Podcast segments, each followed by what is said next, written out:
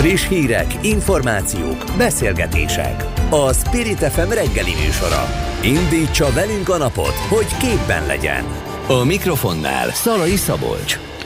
Jó reggelt kívánok, kedves mindannyiuknak! 7 óra 5 perc a pontos idő, október 18-a ked van. A lukácsokat ünnepeljük ma, na meg persze a születésnaposokat is, úgyhogy Isten éltesse őket. A mai műsorban is természetesen Toró Nikolett szerkesztő lesz a segítségemre, mi már egy elég összeszokott párosnak számítunk, és röviden elmondom azt is, hogy milyen témákkal készültünk az adás első felére.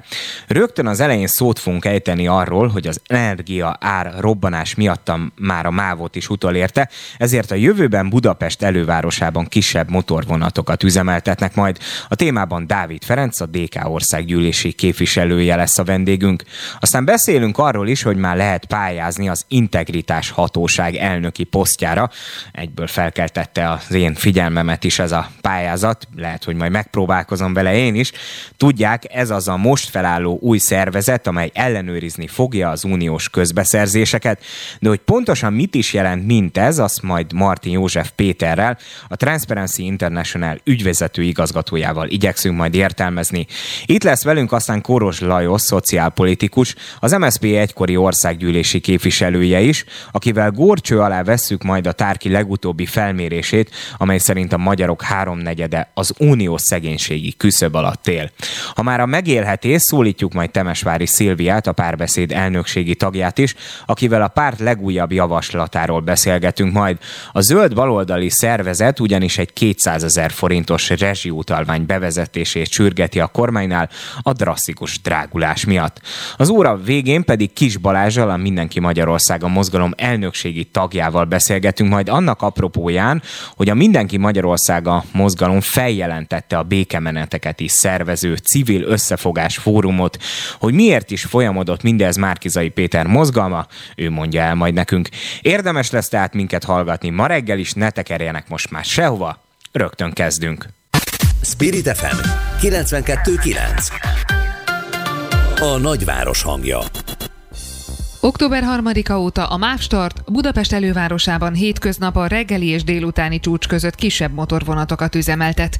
Ott, ahol az ilyenkor jelentkező utasmennyiség ezt megengedi, írja Vitézi Dávid közlekedésért felelős államtitkár a közösségi médiában. A DK közleményben reagált. Szerintük egy felelős kormánynak kötelessége lenne a MÁV megmentése. Dávid Ferencet a DK országgyűlési képviselőjét kérdezzük aki már itt is ül velem szemben a stúdióban. Jó reggelt kívánok, köszönjük szépen, hogy elfogadta meghívásunkat. Jó reggelt kívánok! Kezdjük szerintem első körben azzal, ami a bejátszóban elhangzott, aztán majd egy kicsit ráfutnék itt az árnyék kormány helyzetére is, de első körben ugye arról van szó, ami a bejátszóban is elhangzott, hogy Vitézi Dávid államtitkár posztolt a Facebook oldalára, és itt a budapesti elővárosban közlekedő vonatoknál már látszik az, hogy ugye megkapták az új áramszámlákat a MÁV-nál is, és azt mondja, hogy nagyon drasztikus drágulást érzékelnek, ugye amik korábban tavaly szeptemberben 36 forintot fizettek egy kilovattóra villamos energiáért, ez idén szeptemberre már a 8-szorosára 288 forintra növekedett, és tulajdonképpen ez, ha én jól értelmezem, akkor azt jelenti, hogy, hogy igazából ilyen kisebb motorvonatok fognak közlekedni, és kevesebb számban is, amikor épp nem csúcsforgalom van, tehát nem a reggeli időszak, és nyilván az a délutáni idősáv, amikor mennek haza az emberek a munkából hogy lehet az, hogy a magyar államvasutak is ilyen komoly bajba került? Nyilván a lakosság ö, megszenvedi ezeket a ö, árdrágulásokat, de hát azért egy ilyen nagy tömegközlekedési állami vállalatnál hogy okozhat ez problémát ön szerint? Meg is voltam lepődve, amikor olvastam államtitkár úr közleményét. Egyrészt az, hogy hát én szerintem ilyen intézkedéseket nem a Facebookon kell bejelenteni, hanem ezt egy sokkal, hogy mondjam, formalizáltabb, akár egy kormányinfon például, ez egy olyan fontos állami intézkedés, hiszen itt egy tisztán állami tulajdonú vállalatról beszélünk. Itt az állam nem csak mint közhatalom lép fel, hanem mint ellátó, és egyébként mint munkáltató is, ugye az ország legnagyobb cégéről beszélünk. A motorvonat esetében nekem az, az egy picit furcsának tűnik, megközelíteni. Az a kezdem inkább, hogy az, hogy takarékoskodni akarnak, az, hogy racionalizálni akarnak egy ilyen energiaválságban, egy állami vállalatnál, ez dicsérendő dolog. Csak én azt gondolom, hogy itt nem szeletenként kellene a dolgot megközelíteni, hanem egy ekkora cég, aminek ugye külön van teherszállítása, külön van ugye az utasforgalmi ágazata, egy olyan komplex programot kéne letenni az asztalra, amit egyébként az állam és maga a vállalkozás is támogat. Zárójelbe teszem, nem ártana megbeszélni egyébként a munkavállalókkal is ezt a kérdést. Tehát ha azt gondol, mintán tudom, hogy a vasútnál van egyébként érdekeegyeztetés fóruma is van, ezt jól lett volna átbeszélni. Mert nem biztos, hogy csak ez az egy intézkedés az, ami üdvözítő. Lehet, hogy olyan egyéb műszaki, vagy olyan átszervezési, vállalatstruktúrális kérdések is felmerülhetnek, ami egyébként észszerű megtakarítást eredményez. A másik, amit fontosnak tartok, hogy egy állami vállalatról van szó. Ha az állam nem segít a mávon, akkor a máv veszteségbe zuhan. Ugye ez logikus, mert nem tudja kigazdálkodni.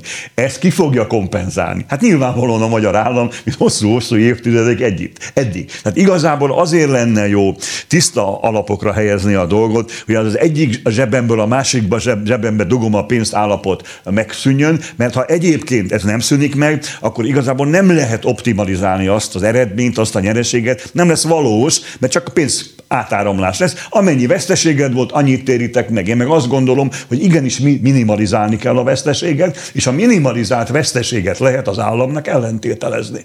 Hát ugye most ő a Facebook posztjában azt is írja, hogy ezekkel a átmeneti intézkedésekkel, mert ezek nem tűnnek véglegesnek, ugye azt mondja, hogy 122 millió forintot kalkuláltak be, hogy körülbelül annyit tudnak megspórolni vele, de ami a jelentős, hosszú távú, fenntartató spórolás lenne, az pedig az, hogy azt mondja, hogy berendeltek 50 darabja a Siemens által gyártott villanymozdonyt, ami hát nyilván a az Európai Uniós fejlesztési forrásokhoz köti, hogy nyilván ez lenne a fedezete, de Vitézi Dávid arról is megemlékezik, hogy szükséges lenne most már mindenképp a régi ö, mozdonyokat ö, ö, lecserélni, emiatt pedig, hogyha nyilván nem uniós forrásból, akkor majd valahogy ezt a magyar államnak kell megoldania.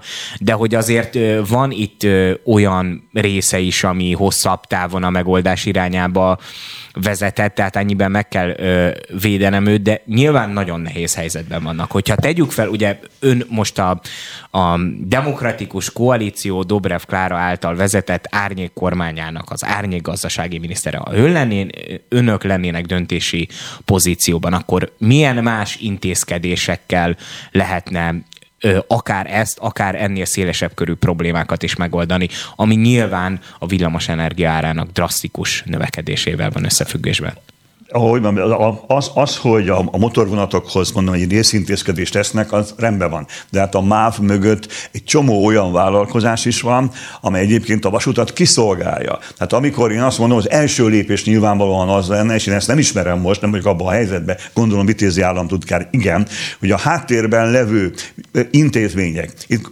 bármire gondolat, az oktatási intézményektől kezdve a szervizhálózatig, a javítóműhelyekig, magának a simpájának az állapota, hogy vajon az milyen hatással van a fogyasztásra, hogy milyen állapotban van, ezt mind együtt kéne áttekinteni, és akkor lehetne mondani egy hiteles dolgot. Visszatérve arra az elemre, amit ön mondott, hogy 50 új motorvonat beszerzésére vannak elképzelések. Hát az, hogy egyébként ez egy óriási költségvetési kiadás, hogyha az állam segít ebbe, az nem kérdés, de ezt most félretenném. Ami a fontosabb, egy kicsit azt a példát mondom, amikor tűz van, akkor nem tűzoltóautót megyek el beszerezni, hanem kirohanok a tűzhöz és oltom. Most egyébként ez a helyzet van, mert most nem arról van szó, hogy majd mi lesz 5-6 év múlva, vagy 3 év múlva, amikor megérkeznek ezek a szerelvények, hanem az, hogy a jövő évben, de már lehet, hogy ebben az évben a MÁV gazdálkodása felbillene, vagy sem. És ezt azért is nagyon fontosnak tartom, mert most ugye mi a műszaki háttérről beszélünk, de ne felejtsük el, a MÁV-nál van egy nagyon komoly bérkövetelés a munkavállalók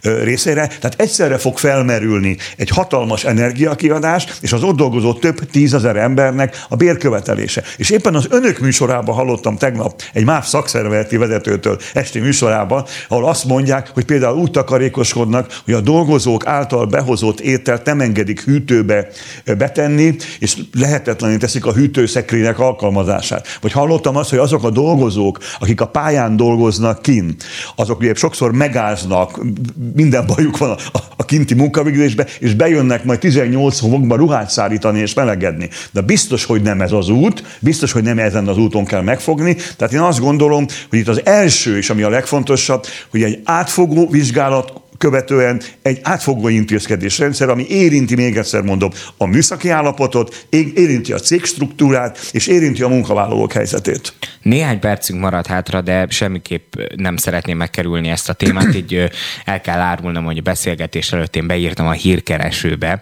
az árnyék kormány kifejezés, és kíváncsi voltam arra, hogy milyen sajtó megjelenések voltak az árnyék kormány kapcsán, és ami eléggé erősen szemet szúrt, nyilván főleg a kormánypárt kormánypárti sajtóban írtak róla, de hát a kormányoldalhoz talán közelebb álló századvég intézet készített egy felmérést az árnyék kormánynak a megítélésével kapcsolatban. Ennek egy kicsit a számait ismertetném önnel, és akkor szeretném, ha reagálna is erre. Ennek alapján a magyarok közel háromnegyede, vagyis 71 százaléka inkább kedvezőtlen vélemény fogalmazott meg Dobrev Klára által vezetett árnyékkormányról, és összesen 22 százalék volt az, aki pozitívan nyilatkozott. Ez a 22 is nyilván jobb, mint a demokratikus koalíciónak a támogatottságán, mert olyan 12-15 százalék között mozog a pártámogatottsága, tehát szélesebb körben ö, ö, ítélik meg pozitívabban a, az árnyék kormányt, mint amennyien a, a DK szavazói, tehát ilyen szempontból ez egy politikai előrelépés, de egyébként a, a hétköznapi politizálás szinterében önök milyen visszajelzéseket kapnak? Tehát ö, inkább azzal szembesülnek, amit most itt a századvég kikutatott, hogy az emberek döntő többsége nem támogatja ezt az árnyék kormány ö, koncepciót, vagy inkább pozitívak a visszajelzések? Én beállok középre egyrészt, mert nem olvasok századvég felméréseket. Az elmúlt évtizedek, illetve évek engem arról győztek meg, hogy különösen sok időt erre nem kell nekem fordítani. Nyilvánvalóan mindenki abba érdekelt a kormányzati oldalon, hogy ezt az intézkedést, ezt az új, ezt az innovációt, ezt a politikai innovációt lejárassa. So, tovább megyek, még néhány ellenzéki párt is nehezményezi hogy a demokratikus koalíció ezt a megoldást választotta. Én azt gondolom, hogy a lényege, és, én, és nem szeretnék elfogult lenni, a lényeg az, hogy, és az a beszélgetés is talán ebben segít, meg most ugye az ATV-ből jöttem a reggeli szigorlat műsorából, hogy egy alternatívát tudjunk kínálni. És ezt az alternatívát, hogy ez jó vagy nem jó, ezt nem a századék fogja eldönteni, ezt majd amikor odaérünk, és amikor helyzet lesz, amikor megint lesz, hát legközelebb ugye a jövő 24-ben egy önkormányzati és egy Európai Uniós választás, na az, az igazi felmérés, kérdés, hogy volt-e értelme ebbe belemenni, volt-e értelme csinálni. Ma mi úgy érezzük, én személy szerint is, hogy az, hogy begyakorlunk egy metódust,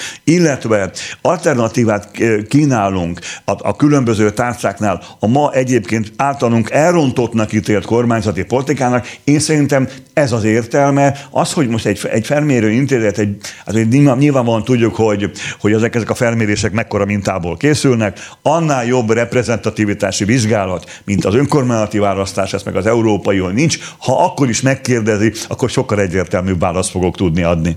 Dávid Ferenc a Demokratikus Koalíció országgyűlési képviselője, a DK árnyék kormányának gazdasági árnyékminisztere volt a vendégünk az elmúlt percekben. Köszönjük szépen, hogy itt volt. Köszönöm szépen a meghívást. Spirit FM 92.9 A nagyváros hangja Pénteken megjelent a pályázat az Integritás Hatóság igazgatósági pozícióinak betöltésére, az európai támogatásokat auditáló főigazgatóság honlapján. Az igazgatóság tagjainak megbizatása hat évre szól, és nem újítható meg. A közlemény szerint az igazgatóság tagjai kinevezésüket követően nem kérhetnek, és nem fogadhatnak el utasítást semmilyen intézménytől vagy személytől. A részletekről Martin József Péterrel, a Transparency International ügyvezető igazgatójával beszélgetünk. Jó reggelt kívánok! Jó reggelt kívánok! Hát én egy kicsit csodálkozással olvastam tulajdonképpen azt, hogy itt megjelent egy ilyen nyilvános pályázat az integritás hatóságának igazgatás, igazgatósági nyilván elnököt és két elnök helyettes pozíciójára keresnek szereplőket, jelentkezőket. Ez tulajdonképpen azt jelenti, hogy én mezei újságíróként is jelentkezhetek ennek a hatóságnak az élére, vagy van itt azért valami fajta specifikum, aminek meg kell felelni?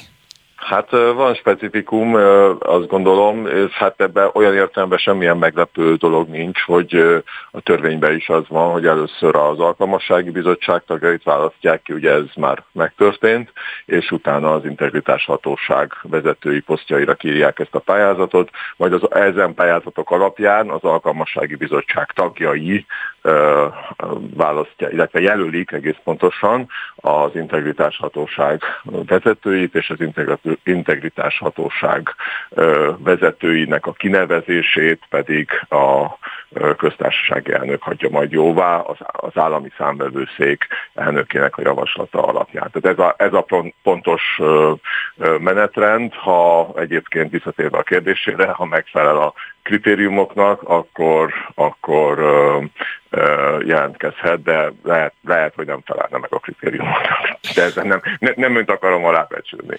Ugye itt kétfajta értelmezés létezik, az egyik hát legalábbis én úgy látom, hogy a, a, a Facebookon így kétfajta vélemény jelent meg az egész dolognak a kapcsán. Az egyik az az, hogy nagyon jó, hogy ugye az Európai Bizottsággal folytatott tárgyalások az uniós pénzek miatt annak egy ilyen feltétele volt, hogy életre kell hívni egy ilyen szervezetet, és hát sokan ebben bíznak, hogy akkor ez tényleg elejét veheti majd valamennyire a korrupciós ügyeknek, vagy hát ugye az egész testületnek tulajdonképpen az a feladata, hogy az uniós pénzügyi támogatások végrehajtását érintően fellépjen a csalás, a korrupció és az egyéb ilyen jogsértésekkel, szabálytalanságokkal szemben. Egy másik része pedig szkeptikus, és azt mondja, hogy hát tulajdonképpen, hogy a Fidesz más intézményeknél, hatóságoknál itt is fel fogja tölteni a, a maga kádereivel, embereivel, és érdemben ez is csak egy ö, ö, ilyen úgymond bábszervezet lesz. Ön hogyan látja most ezt a kérdést? Tehát, hogyha nem a ö, politikai averziói ö, érdekelnek ebben a kérdésben, hanem főleg az, hogy ö, mondjuk így jogi szempontból, meg a ö, szakmai tapasztalatai alapján egy ilyen testület tényleg tud valamennyire segíteni a magyar korrupciós helyzeten?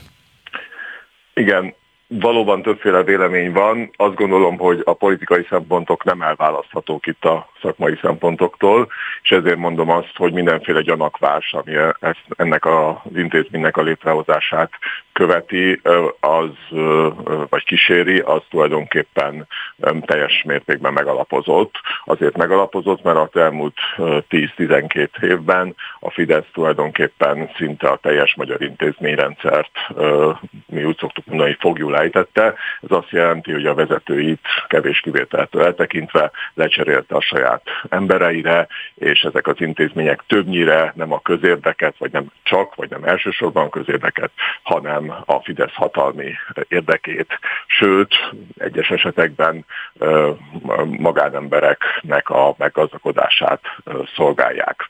Ezért mindenféle szkepticizmus és gyanakvás, ha csak ezt néznénk, tehát csak a Fidesz elmúlt tíz évi politikáját, akkor indokolt lenne. Én azonban azt gondolom, hogy most azért egy új helyzet van. Az Európai Unió elfogadta az úgynevezett feltételességi mechanizmust. Ez egy jogállamisági eljárás, és meg is indította az Unió történetében először Magyarország ellen, április 27-én, és e, ennek az eljárásnak a keretében ugye nagyon intenzív tárgyalások zajlanak több vonalon is az Európai Bizottság, illetve a magyar kormány között. És az integritás hatóság létrehozása az ennek a tárgyalássorozatnak egyfajta részeredményeként tekinthető. Van még sok más részeredménye is, mert 17 intézkedésről van szó, és összesen 7 beterjesztett törvényről, amiből hármat fogadtak el a mai napig. Tehát nagyon sok intézkedésről van egyszerre szó, de talán az integritási, integritás hatóság a leglényegesebb.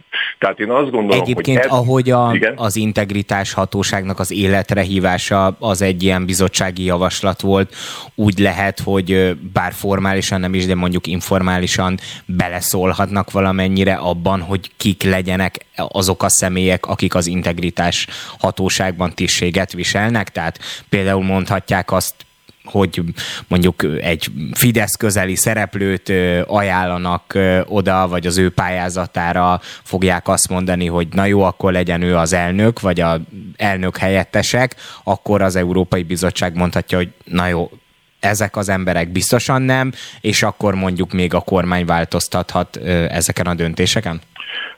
Nagyon, nagyon jó a kérdés. Annyiban pontosítanám a kérdésben megfogalmazott állítást, hogy valószínűleg ez nem így zajlana, bár ugye mindig hozzá kell tenni, hogy ilyen eljárás most először zajlik az Európai Unióban, tehát igazából még nem tudjuk, hogy pontosan hogy szokás ez, de én azt vélelmezem az Európai Uniós gyakorlatból és az Európai Bizottság mostani hozzáállásából kifolyólag, hogy név szerint nem fogják nyilvánvalóan megmondani azt, hogy ki legyen, illetve még azt sem, hogy ki ne legyen, hanem hogyha mégis az történik, amit ön mond, tehát hogyha a NER kiépítésében vezető szerepet játszó ö, szakember, vagy olyan, ö, olyan ember menne az integritás hatóság elnöke, aki nagyon közel áll a NER-hez, akkor, a, akkor bizony az Európai Uniónak esze ágában nem lenne megszüntetni ezt az eljárást. Ez magyarán azt jelenteni, hogy végső soron, ugye többszörös áttételen keresztül, de mégiscsak azt jelenteni, hogy Magyarország elesik egy csomó pénztől. Ha pedig mondjuk az történne, hogy látszólag független az ember, akit kineveznek, majd eltelik, és az EU elkezdi folyósítani a pénzeket, eltelik három-négy hónap, és kiderül, hogy mégsem független, és mégis nem a közérdeket, hanem kormányzati, hatalmi, adott esetben üzleti érdekeket képvisel, akkor az Európai Bizottság újra fogja indítani ezt a jogállamisági eljárás, hiszen erre van módja. Tehát én amellett érvelek, most már jó pár hete, hogy itt van egy megváltozott helyzet, és a megváltozott helyzetben az EU szemben az elmúlt tíz év hozzáállásával az, az EU-n belül egész pontosan az Európai Bizottság nem fogad már el biankócseket a magyar kormánytól, tehát nem lehet bármit beadni a, az Európai Bizottságnak. Ha, ha bármit próbálnak beadni, tehát mondjuk például azt, hogy nem tudom, a kormányhoz közel álló személy vezesse ezt az integritás hatóságot, hogy maradjunk ennél a példánál, de lehetne még nyilván nagyon sok példát mondani. Ha, ha ezt megpróbálják beadni, akkor ennek egész egyszerűen az lesz a következménye, hogy a pénz pénzek felfüggesztése tovább tart, sőt a helyreállítási alapból, ahol ugye nagyjából 6 milliárd euró a tét, ott Magyarország véglegesen pénzt veszíthet.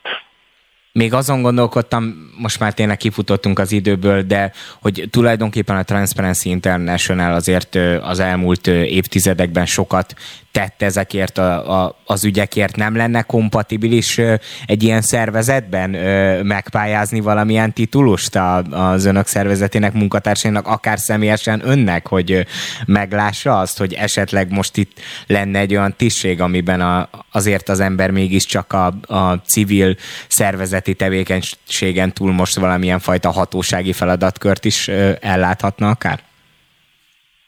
Hát nézze, én nem szeretnék a Transparency International minden munkatársa, illetve vezető testülete, vezető testület tagja nevében nyilatkozni.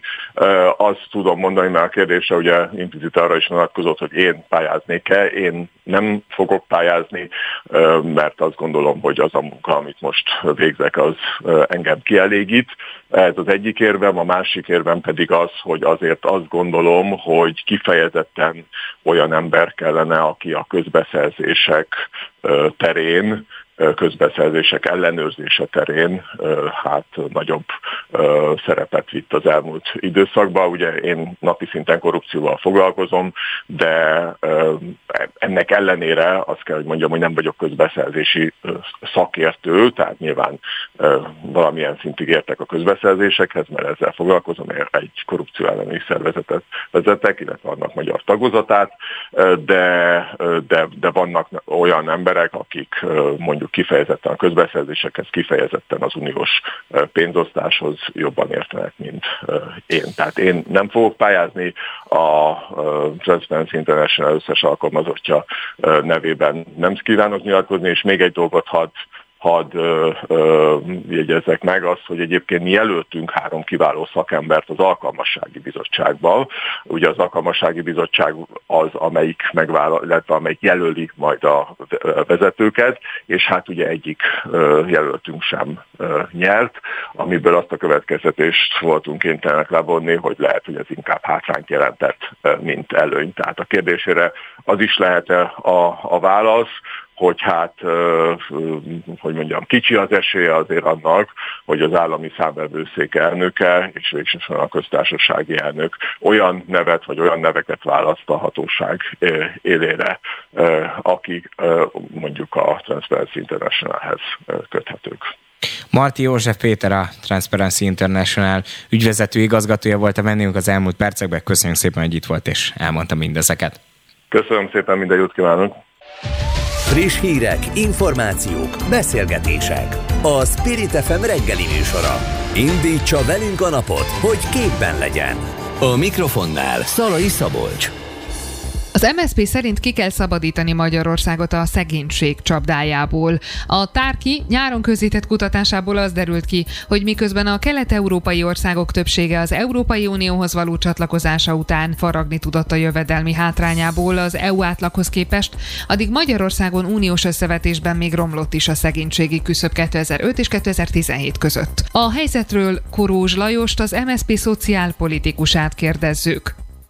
Jó, jó reggelt, reggelt kívánok! Jó reggelt, jó reggelt! Itt hát ugye október 17-e az, az tegnap volt a szegénység elleni küzdelemnek a Igen. világnapja, Igen. és ennek apropóján született tulajdonképpen ez a ö, ö, bejegyzés a Magyar Szocialista Párt mhm. Facebook uh-huh. oldalán, amiben erről írtak, hogy tenni kell azért, hogy Magyarországot ö, kiszabadítsák a szegénység csapdájából. Ugye a tárki felmérése a 2005 és 2017 közötti időszakra ö, vagy hát azzal kapcsolatban tesz megállapításokat, és ebben azért elég lesújtó számadatok vannak. Most ne is tulajdonképpen a számadatokba menjünk bele, mert uh-huh. szerintem minden lényeges eleme elhangzott tulajdonképpen a bejátszóban, hanem az, hogy a Magyar Szocialista Pártnak mik a megoldási javaslatai tulajdonképpen erre az egész helyzetre. Itt ugye nagyon sok mindennel vádolható úgymond a magyar kormány a jelenlegi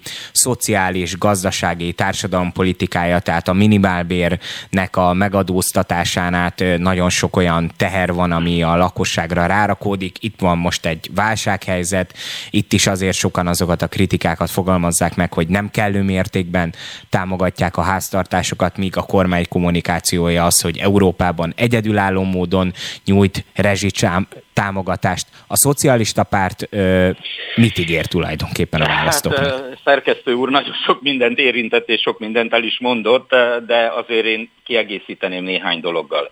Elsősorban azzal, hogy akármelyik jövedelmi csoportot nézzük vagy vizsgáljuk, itt a mai helyzetben mindenhol nagyon komoly ö, életszínvonal csökkenés, jövedelmi visszaesést ö, tapasztalunk.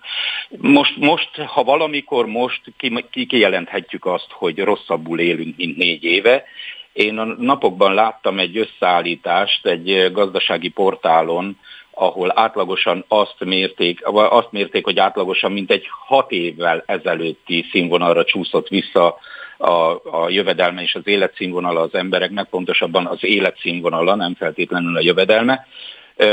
És mindegy, hogy melyiket nézzük, hogyha az átlagbér körül keresőket nézzük, visszaesés tapasztalható, akik a minimálbéren foglalkoztatottak, azok drasztikusan visszaestek, az átlagnyugdíjakat nézzük, ott is visszaesés, életszínvonal csökkenés tapasztalható. Jobb szeretem használni a medián nyugdíj, a nyugdíjat, mert az egy olyan középérték, ahol ugyanannyian vannak alatta, mint amennyien fölötte, Az elmúlt évek politikája azt eredményezte, hogy a kiugróan magas nyugdíjjal rendelkezők száma megnőtt, ez húzza fölfelé a matematikai közepet, tehát most az átlag nyugdíj alatt él durván a nyugdíjasoknak kétharmada. Én azt mondom, hogy van megoldás, többek között miért ne lehetne a lakossági energiahordozók áfakulcsát 5%-ra csökkenteni, hiszen a kormány 100 milliárdokat keres azon, hogy ilyen magas az infláció, és nem is tesz semmit annak érdekében, hogy letörje. Miért ne lehetne az alapvető élelmiszerekre nulla százalékos áfát kivetni, az Európai Unió ezt engedélyezi éppen a válságra való hivatkozással. Én hónapokon keresztül követeltem az 5%-os alapvető élelmiszerek áfa kulcsának a megállapítását, most tovább megyek, nulla kulcsal kéne. Azt látjuk, hogy borzasztóan nagy az inflációs nyomás, borzasztóan nagy az inflációs várakozás, és a tényadatok is azt mutatják, hogy hónapról hónapra 2%-kal nő az infláció következésképpen. Ez nagy valószínűséggel itt a 20,1%-nál karácsonyig nem fog megállni. Éppen ezért mondom azt, hogy a 0%-os áfát lehetne az élelmiszerekre, és 5%-os áfát a lakossági energiahordozókra, és ezen túl is van még javaslatom, hogy mit lehetne csinálni. Én nem csak a problémákat szoktam fölvetni, hanem megoldási javaslatokat is teszek.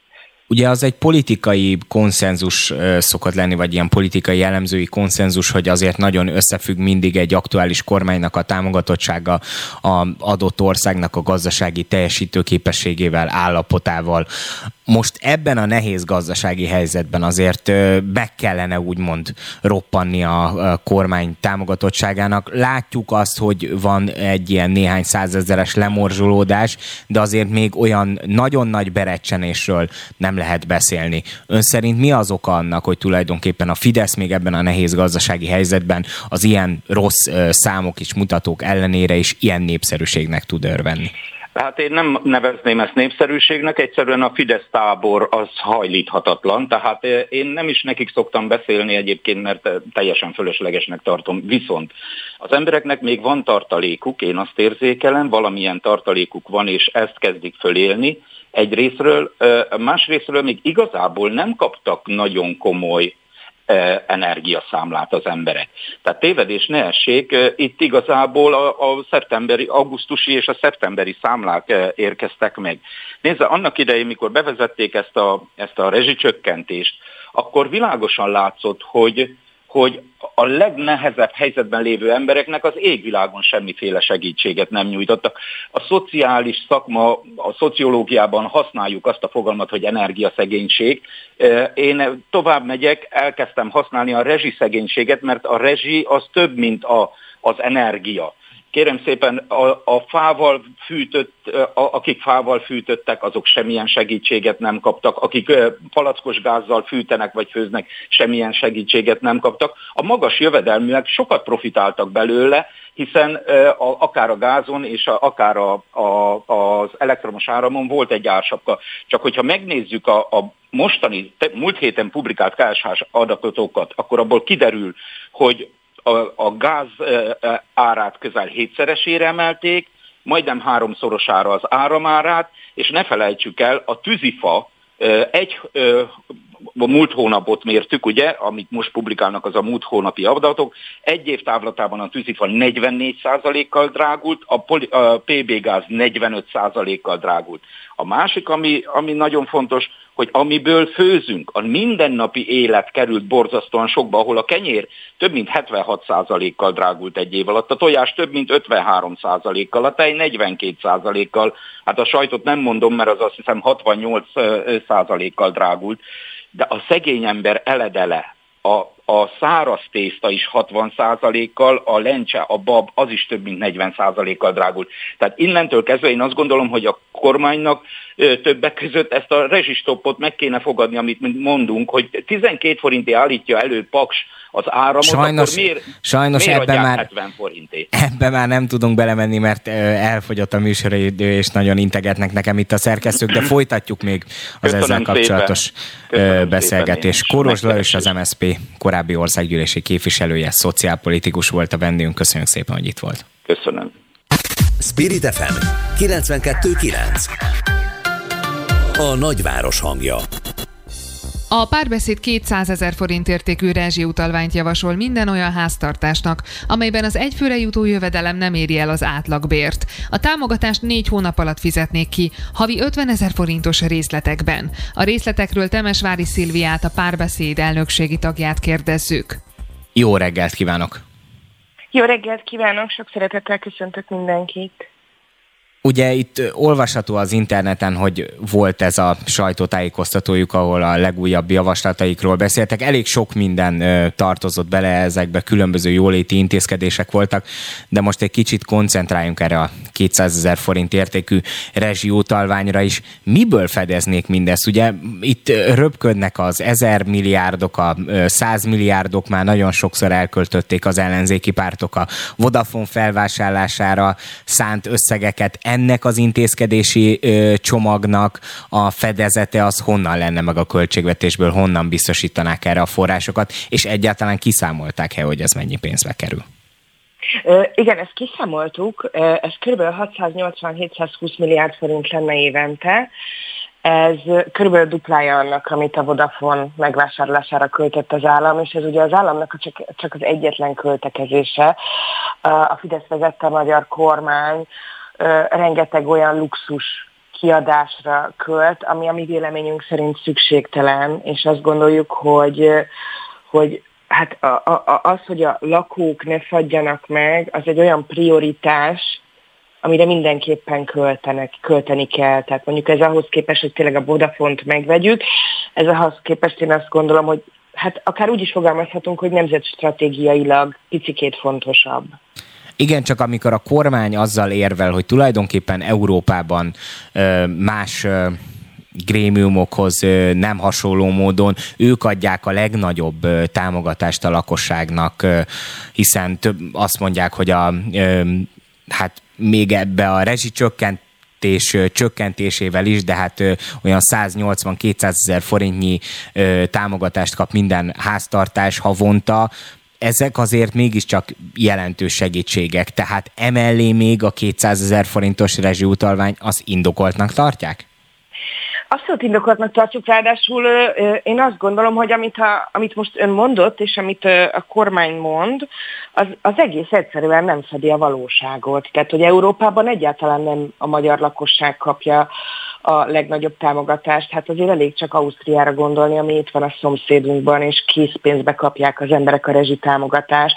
Tehát nem ilyen himi-humi, hogy, hogy külön levelet kapnak minden hónapban, hogy 300 forinttal kevesebb volt a villany, meg nem tudom micsoda, hanem konkrétan euróban kapják a energiaár támogatást, és azért, és ez csak Ausztria, de nagyon-nagyon sok országban, Nyugat-Európában ilyen típusú támogatást adnak a lakosságnak, annak ellenére, hogy sokszoros az átlagbér Nyugat-Európában a magyar átlagbérnek, illetve Magyarországon nőtt az élelmiszer ára a legjobban egész Európában.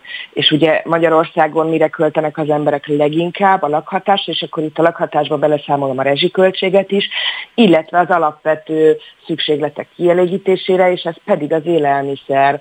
Tehát egy nagyon furcsa példával senki nem fog sírogörsöt kapni azért, mert a Rolls-Royce ára felment, mert nagyon kevesen vásárolunk Rolls-Royce-t, de amikor a kenyérára 70%-kal nő, és még egy személyes példát, mondjuk én cukorbetegként egyfajta kenyeret tudok enni, mert egyfajta kenyértől nem megy fel a cukrom, azt áprilisban megvettem 400 forintért, most 800 forint.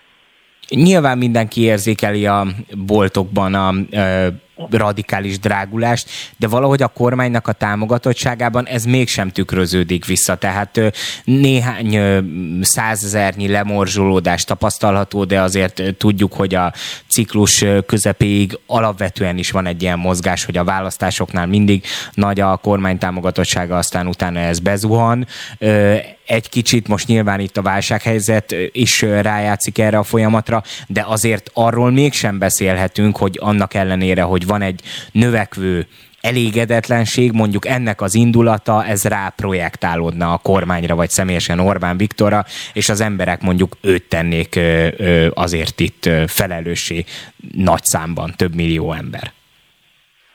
Ez így van, és szerintem ez egy darabig amúgy még így lesz. Én azt gondolom, hogy hogy az első nagyon nagy számlák, ugye a fűtésszámlák még nem jöttek ki, tehát hogy ezek november-december tájára várhatóak, és akkor fognak az emberek szembesülni azzal, hogy amit évekig hazudott a Fidesz kormány, az, az egyszerűen nem igaz, tehát hogy itt nem volt rezsicsökkentés, azért az mégiscsak egy nagyon érdekes adat, hogy amikor a legmagasabb volt a gázvilágpiaci ára, a magyar kormány akkor vásárolt be, és sem előtte, sem azóta nem volt ezen az áron kapható gáz a világpiacon. És erre az emberek egyszer rá fognak jönni, és ö, nyilván én azt gondolom, hogy nem mindenki fog a Fidesz kormány ellen fordulni, hiszen vannak olyan emberek, akiknek minden mindegy, akik nyilván ezt ön is sokszor hallott, hogy minden mindegy, de legalább nem az előző garnitúra lóp. És lehet hát igen, vagy azt mondják, hogy ezek már sokat loptak, de hát hogyha most újak jönnének, azok még többet lopnának, mert akkor utol kell érniük az előzőeket, úgyhogy per, persze az ilyen vélekedések megvannak, de ebben nincs valahol az ellenzéknek is felelőssége, hogy az elmúlt 12 évben, ha azt mondják, hogy tulajdonképpen a, a kormány mindenfajta ö, humbuggal megetette az embereket, hogy ezekről a hazugságokról nem sikerült eléggé eredményesen lerántani a lepleket, és egy ilyen nemzetközi válság, valami külső tényező kell ahhoz, mert sokan azért valljuk be őszintén az ellenzéki oldalon, ebben bíznak, hogy most ennek köszönhetően fog megbukni az Orbán kormány, míg az elmúlt 12 év ellenzéki teljesítménye nem tudta mondjuk ugyanezt a helyzetet elérni. Ö, igen, ez szerintem nagyon sok kérdést vett föl, és nekem ezek közül mindegyik nagyon-nagyon tetszik, de az az igazság, hogy én nem ismerek olyan ellenzékét, aki egy ö, világgazdasági válságnak örülne, annak ellenére, hogy én azt gondolom, hogy ez világgazdasági válság lesz Nyugat-Európában, nálunk ez óriási krízis lesz, amiről megint csak a Fidesz tehet, de, de én, én azt sem gondolom, hogy az ellenzék tökéletes lenne, hiszen mitől is lenne tökéletes. Ugyanakkor, amikor és szerintem erről beszélni is kell, de nem ilyen módon, tehát nem, nem, nem azon a módon, hogy az ellenzékre kenni mondjuk az ország helyzetét. Azért azt tényleg ne felejtsük Hát ezt el, én sem hogy... tettem meg. Csak hát arra Ö... igyekeztem felhívni a figyelmet, hogy most egy külső tényező, egy nagyon nehéz gazdasági helyzet kell tulajdonképpen ahhoz, hogy azt az következzen be, amit önök mondanak, hogy erről a rezsi hazugságról lerántsák a leplet. Ez nem, ez nem külső tényező, hát azért mi zöldek 20 év óta mondjuk, hogy az energia nem végtelen. Mi 20 éve mondjuk azt, Jábor Bence, vagy Jábor Benedek 15 évvel ezelőtt megcsinálta Magyarországnak a megújuló úti tervét. Kiszámolta, megnézte szakemberekkel, hogy mi, hogyan lehetne leszedni Magyarország energiaigényét megújuló energiaforrásokból. Mi hosszú-hosszú évek óta zöldek azt mondjuk, hogy az energia árak azok mesterségesek ebben a pillanatban, a kormány mesterségesen tartja alacsonyan, és hogy ez egyszer vissza fog ütni, és azt is mondtuk, hogy hogy miután ezek az energiaforrások nem végesek, ezeknek az ára drasztikusan növekedni fog. És azt mondtuk, hogy az a kormány, amelyik valóban nemzeti, és valóban az állampolgáraikra gondol, az bizony a megújuló energiaforrásokba fektet, hiszen azok sokkal olcsóbbak, és azok nem fognak el úgy, mint mondjuk a gáz vagy az atomenergiának a fűtőelemeinek az alapanyaga. Ez az, amiről mi beszélünk, és azt is mondtuk, hogy bizony az energiaárak emelkedése az először a szegényeket fogja érinteni, hiszen Mészáros Lőrinc maximum nem a 10 nem tudom, medencét fűti, hanem majd csak kilenc medencét fűti. Szerintem egy kicsit lehet, hogy a, a tízzel még alá is becsültünk, de sajnos Szilvi, elfogyott most a ö, műsoridőnk erre a beszélgetésre. Én természetesen nem az önök igazságát igyekeztem elvenni ezekben a kérdésekben, ja, csak arra próbáltam ö, utalni, hogy ez valamennyire mégiscsak a kormány, vagy akár az önök ö, támogatottságában nem feltétlenül tükröződött Abszolút. vissza, de folytatjuk még majd ezt a beszélgetést Jó. is. Temesvári Szilvia, Temesváro, ö, Terézváros párbeszédes alpolgármestere, a párbeszéd elnökségi tagja volt a vendég vendégünk. Köszönöm szépen. Spirit FM 92.9 A nagyváros hangja A Mindenki Magyarországa mozgalom feljelentést tett a CÖF CÖKA alapítvány ellen. A feljelentést különösen jelentős vagyoni hátrányt okozó költségvetési csalás és különösen jelentős értékre elkövetett pénzmosás bűncselekmények elkövetésének gyanúja miatt tették. Kis Balást, az MMM elnökségi tagját kérdezzük. Jó reggelt kívánok! Jó reggelt kívánok, üdvözlöm a hallgatókat! Hát az elmúlt hetekben, hónapokban, ha már az ilyen támogatásokról volt szó, akkor inkább az önök mozgalma került a figyelem középpontjába és a kormánypárti sajtó célkeresztjében. Most azonban, mint hogyha ezt a fegyvert fordítanák vissza a civil összefogás fórumra. Először akkor kezdjük a konkrét feljelentéssel. Miért jutott el idáig ez a dolog? Miért gondolják azt, hogy a CÖF elkövetett bármilyen bűncselekményt, vagy annak a gyanúja felmerülhetett egyáltalán? A feljelentést azért tettük meg, mert elfogadhatatlanak tartjuk azt, hogy állami vállalatok, például, például az MVM, a Szerencséjáték ZRT vagy a Magyar Fejlesztési Bank közpénzből több száz millióból esetenként akár fél milliárd forinttal is támogatnak Fidesz közeli úgynevezett álcivil szervezeteket, mely állami támogatások jelentős részét az ellenzék lejáratására használják, videókat készítenek plakátkampányok formájában, próbálnak minket lejáratni, nem tudom, hogy a szerkesztő úr vagy a hallgatók mit gondolnak arról, hogy mennyire igazságos és elfogadható az, hogy a befizetett adóinkból a választások előtt több száz milliót fordítanak eh, az úton útfélen megjelenő miniferi lejárató plakátkampányra, vagy eh, ilyen lejárató videókra, ami határozott álláspontunk az, hogy az adófizetői pénzeket ilyen módon felhasználni törvényellenes és céltól eltérő. Ezeket az adófizetői pénzeket mi az oktatásra, az egészségügy fejlesztésére adjuk, és nem arra, hogy a választások előtt gyalázkodjanak és lejártó kampányokat csináljanak. Úgyhogy nagyon bízunk benne, hogy ezeket a kirívó és súlyos eseteket is alaposan kivizsgálja a nyomozóhatóság. Pont ezzel szerettem volna folytatni, hogy hát azért nem azok ö, voltak a tapasztalatok az elmúlt 12 évben, hogy ö, ezekből a feljelentésekből aztán konkrét bírósági eljárások majd végül ö, valamilyen ö, elmarasztaló ítéleti születik, miben bíznak? Tulajdonképpen ez a feljelentés egy szimbolikus dolog, és ez kicsit eltereli a figyelmet önökről, hogy most azért tényleg elég sok oldalról került szóba, hogy az Amerikai Egyesült Államokból kapott a Mindenki Magyarország a mozgalom különböző támogatásokat, és emiatt azért a, a kormányoldal is eléggé kikezdte önöket tulajdonképpen ez csak egy ilyen figyelemelterelés, vagy azért bíznak abban, hogy ebből azért lesz valami? Pont elkezdtek fúrni mellettem. Hát az a helyzet, hogy itt a Mindenki Magyarországon mozgalomnál ez nem figyelemelterelés. Ki lehet, lehet hallani így a hangomat? Igen.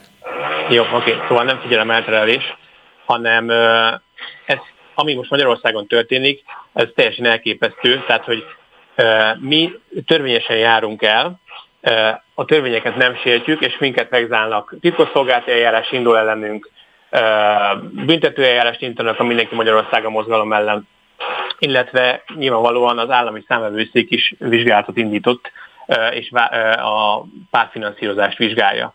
A, az, hogy a cöföt vagy az ilyen álcivil szervezeteket nem vizsgálják, vagy eddig nem vizsgálták, ez megint egy másik kérdés, de az egészen elképesztő, hogy Magyarországon ezt, ezt meg lehet csinálni, és minden olvastam az egyik ellenzéki vezető oldalon egy cikket, ahol mindenki Magyarországon mozgalomról írnak, és annak a kampány támogatásáról, hogy honnan kaptunk külföldre pénzeket, és ott is leírja a, az újságíró a legvégén, hogy a Fidesz ennek a százszorosát költhette el kampányra, de senki sem vizsgálja. És ez az a borzasztó, hogy ezt mi elfogadjuk Magyarországon.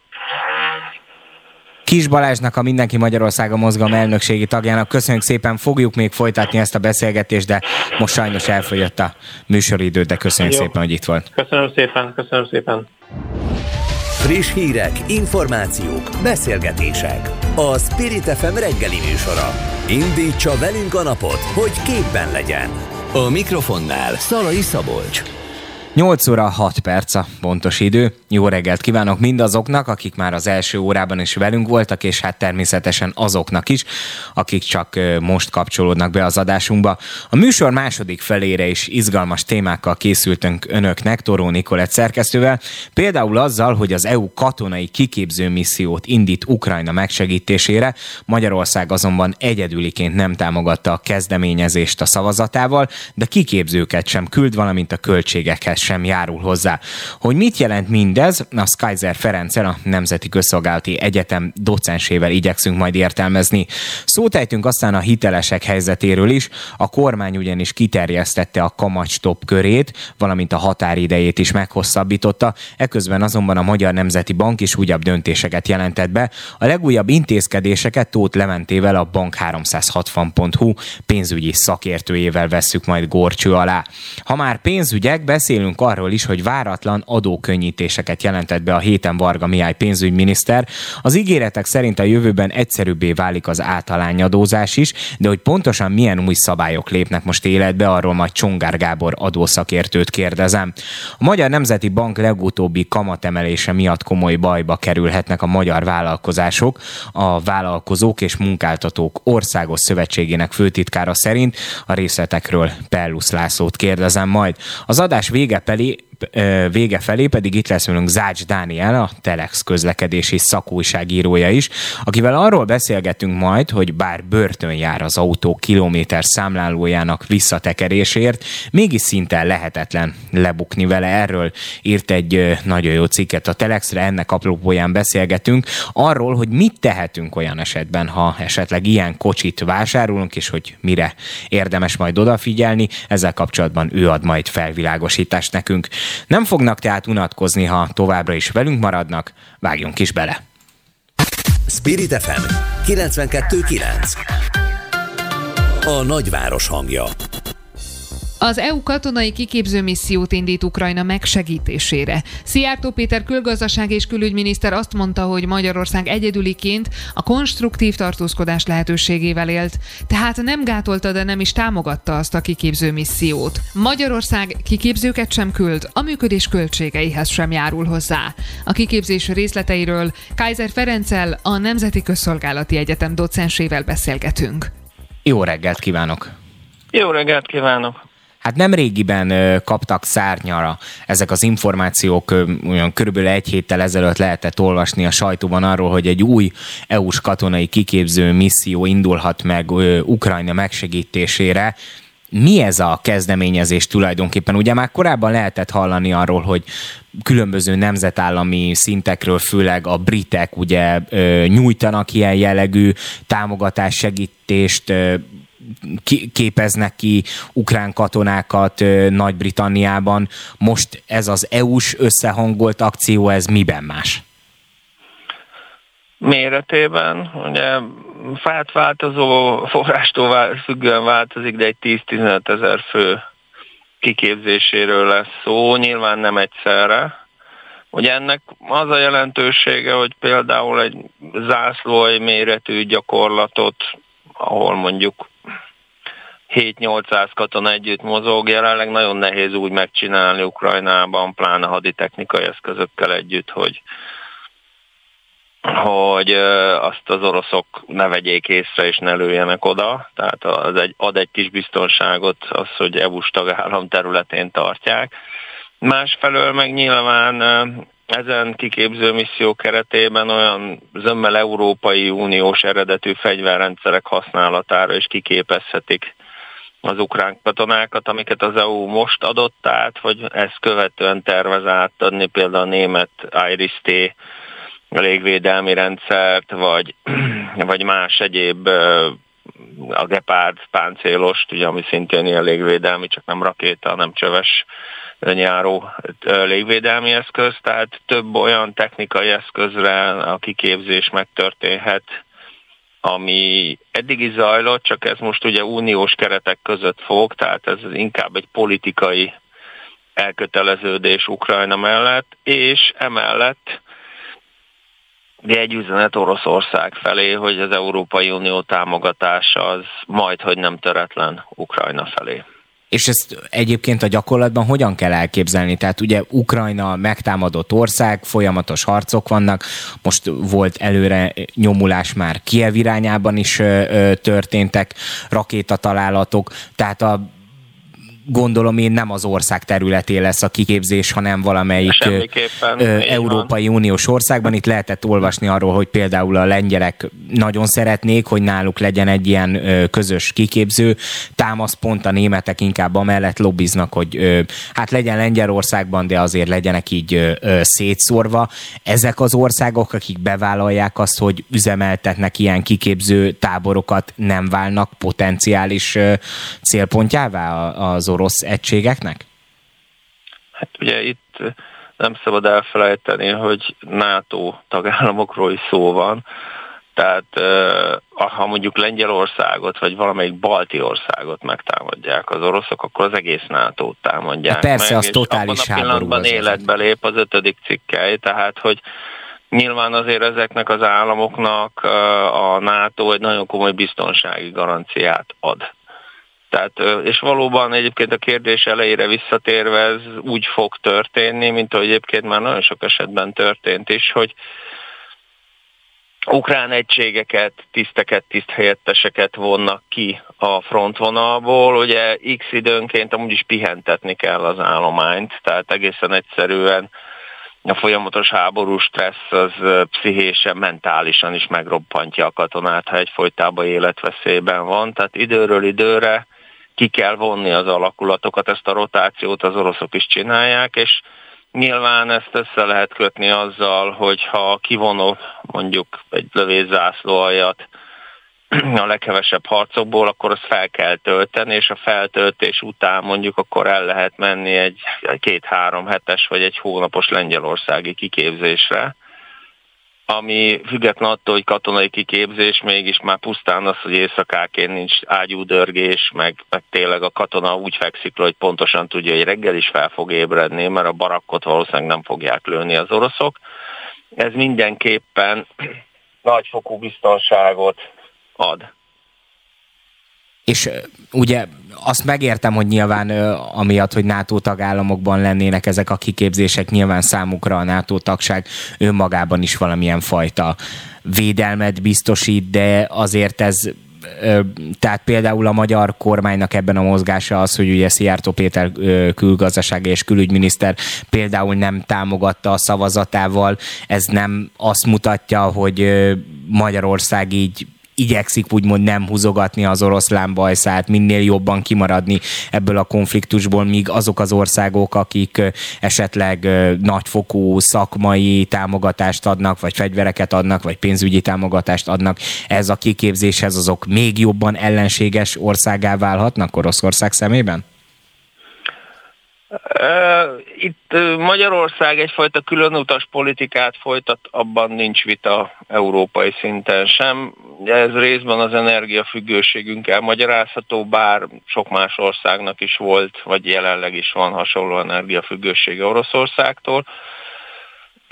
a NATO meg az EU tagállamainak többsége egyértelműen elkötelezte magát Ukrajna függetlensége mellett. Ugye Magyarország részben más nézőpontokat val, ugye itt azért a kárpátai magyar kisebbségeknek a helyzete is elő szokott kerülni. Valóban az ukrán nyelvtörvény és számos ukrán intézkedés negatívan érintette a magyar kisebbséget is.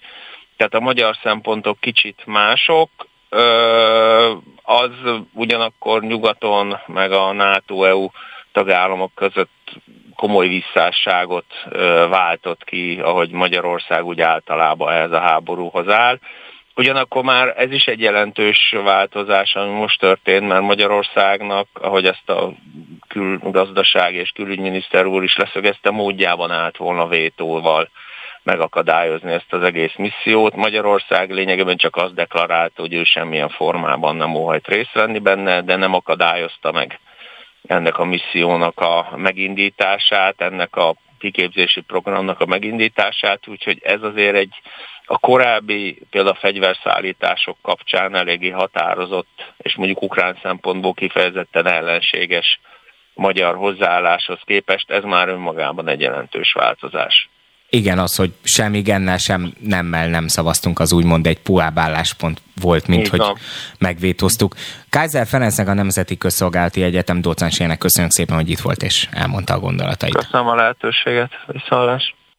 Spirit FM 92.9 A nagyváros hangja a kormány adó egyszerűsítésekkel, gyármentő programmal és az energiaigényes kis- és középvállalkozások támogatásával segíti a cégeket, jelentette be Varga Mihály pénzügyminiszter hétfőn a Budapesti Kereskedelmi és Iparkamara konferenciáján.